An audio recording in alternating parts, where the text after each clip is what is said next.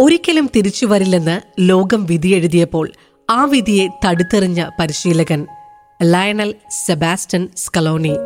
അർജന്റീനയ്ക്കായി സിംഹഗർജനം മുഴക്കിയ കോച്ച്. അതെ ഇന്നത്തെ സ്റ്റോറി ടെലറിന്റെ പുതിയ എപ്പിസോഡിൽ നമ്മൾ അദ്ദേഹത്തിന്റെ ജീവിത കഥയാണ് അറിയാൻ പോകുന്നത്. എല്ലാവർക്കും സ്വാഗതം radio Suno ninety one point seven F എമ്മിന്റെ ദ സ്റ്റോറി ടെലർ പോഡ്കാസ്റ്റിലേക്ക്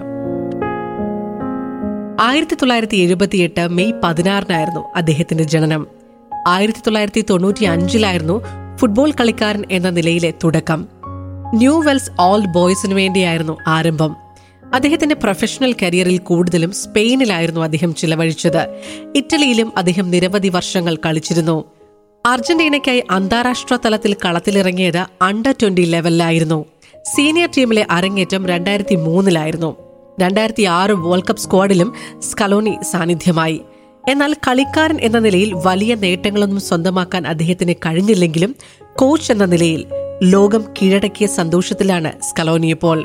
രണ്ടായിരത്തി പതിനെട്ട് ലോകകപ്പിനെത്തുമ്പോൾ വെറും ശരാശരി ടീമായിരുന്നു അർജന്റീന. രണ്ടായിരത്തി പതിനെട്ട് ലോകകപ്പിന് അർജന്റീന യോഗ്യത നേടുന്നത് പോലും അവസാന സ്റ്റേജിലായിരുന്നു. അങ്ങനെ സാംപോളി പരിശീലക സ്ഥാനത്ത് നിന്നും മാറിയതിനു ശേഷം കോച്ചിംഗ് സ്റ്റാഫിലുണ്ടായിരുന്ന ലയണൽ സ്കലോണിക്ക് നറുക്കു വീഴുന്നു. യൂറോപ്യൻ ലീഗുകളിൽ നിന്നും കഴിവുറ്റ താരങ്ങളെ കണ്ടെത്തിയ സ്കലോനി പുതിയ ടീമിനെ വാർത്തെടുത്തു.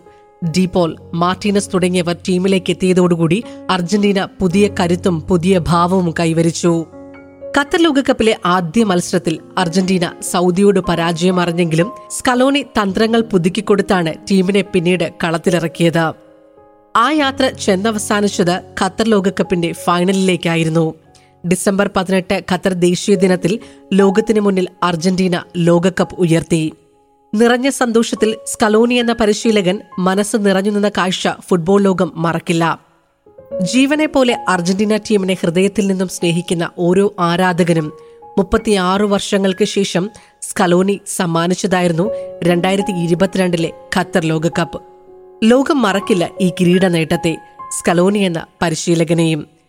അടുത്ത എപ്പിസോഡിൽ മറ്റൊരു ജീവിതകഥയുമായി ദ സ്റ്റോറി ടെലറിൽ നമുക്ക് വീണ്ടും കേട്ടുമുട്ടാം.